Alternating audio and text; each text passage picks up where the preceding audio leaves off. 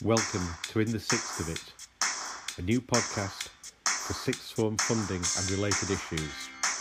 I'm Paul Hanks. Hope you enjoy this.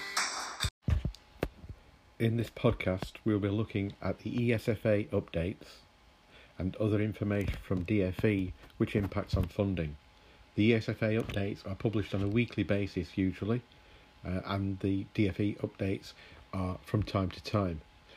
The aim is that we will record we will record these to come out every first and third Monday of the month.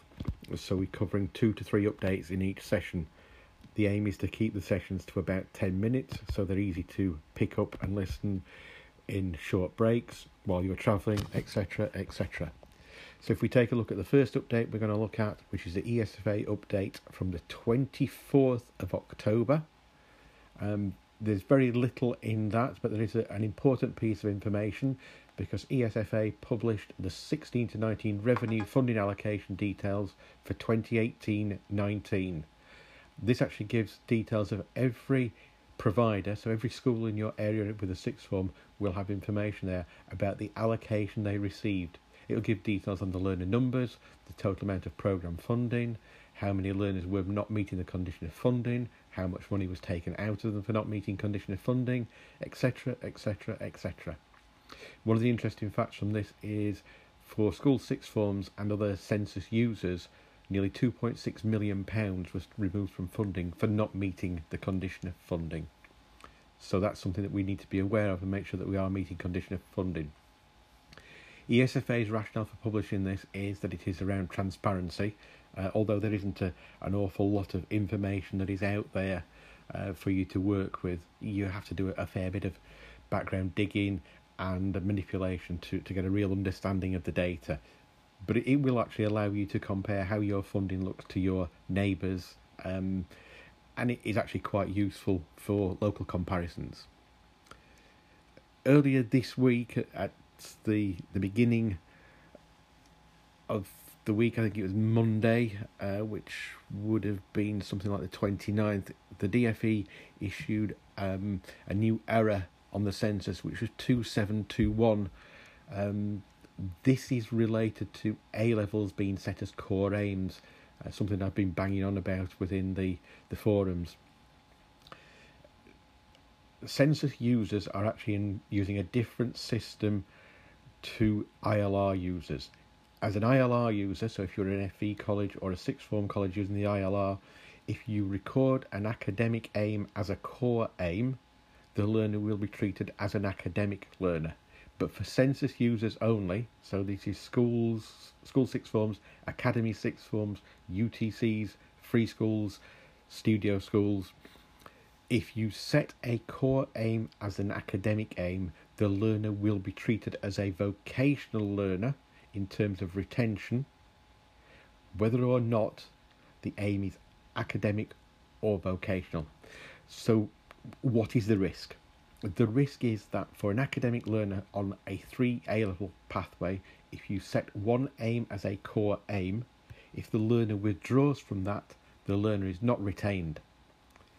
If the learner was to transfer from the aim that you set as core and you don't move the core aim, again, the learner would not be retained. So you're actually putting all your eggs in one basket. If you don't set a core aim for this learner, then they're judged across all the academic aims that they have and they only have to complete one. So actually, this is a situation whereby setting the core aim as an academic aim, it is all risk for no reward. And th- this is why basically ESFA and the DFE are flagging this. So it must be a major issue. Lots of people must be going through this. In the 200 sets of census data that we've looked through, in Pro 16 Plus, for a good half of them, people have set at some stage an academic aim as a core aim, and we have recommended adjusting that for every one of our clients because we think the risk is unacceptable. Effectively, the only time you would set a core aim is when it is a vocational aim that is being studied, and then ideally you would look for the one that brings the biggest uplift. So actually, when you're when you're working through your census and preparing for the census, you need to know what aims you have that are academic, what aims you have that are vocational, and which of those vocational aims carry uplift so you can then prioritise those as setting them as your core aim. If we now move on to the ESFA update for the 31st of October, uh, two pretty important things in there. Uh, one, both of them for action. Uh, ESFA Information Exchange Access Information. ESFA have changed the access to the information exchange system, and from now on you'll have to access it by the DFE sign-in instead of through secure access. So you actually need to set up a new account, and there's a whole set of processes there for setting up your new account. You have to sign in. So if you don't do this, you'll not be able to get into the into that information exchange system. You'll not be able to download the information from ESFA, uh, and you'll not be getting that information that you need to manage your funding. Another important thing about the information exchange that's in there, the second item in in the update, is that they are going to permanently remove folders from that for academic year 15 16 and 16 17 and that will take place on Friday the 9th of November 2018 so effectively any information that they have posted in there with regard to 15 16 and 16 17 academic years will be gone. So you have to download that information and securely store it in your own systems for your own records. Otherwise it will be gone. You won't get it back. Um, we would recommend that anything that goes that you collect from information exchange, you actually create a, a mirror file within your own setup and hold it there as a, a permanent record.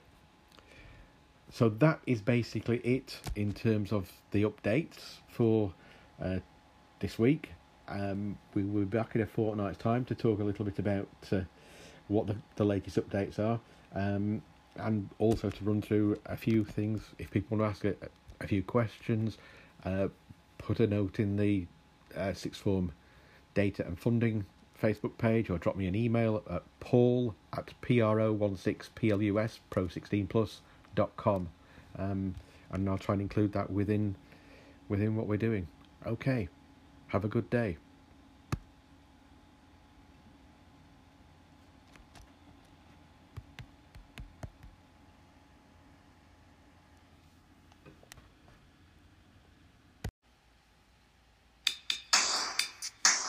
Welcome to In the Sixth of It, a new podcast for sixth form funding and related issues.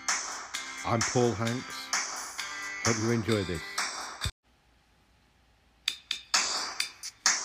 Welcome to In the Sixth of It, a new podcast for sixth form funding and related issues. I'm Paul Hanks. Hope you enjoy this. Welcome to In the Sixth of It, a new podcast for sixth form funding and related issues. I'm Paul Hanks. Hope you enjoy this. Welcome to In the Sixth of It, a new podcast for sixth form funding and related issues. I'm Paul Hanks. Hope you enjoy this. Welcome to In the Sixth of It, a new podcast for sixth form funding and related issues. I'm Paul Hanks. Hope you enjoy this. Welcome to In the Sixth of It, a new podcast for sixth form funding and related issues. I'm Paul Hanks. Hope you enjoy this.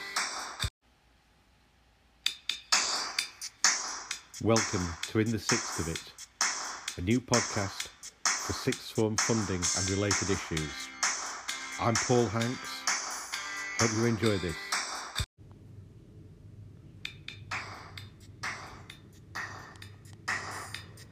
This is episode two of In the Sixth of It, a podcast related to school sixth form funding.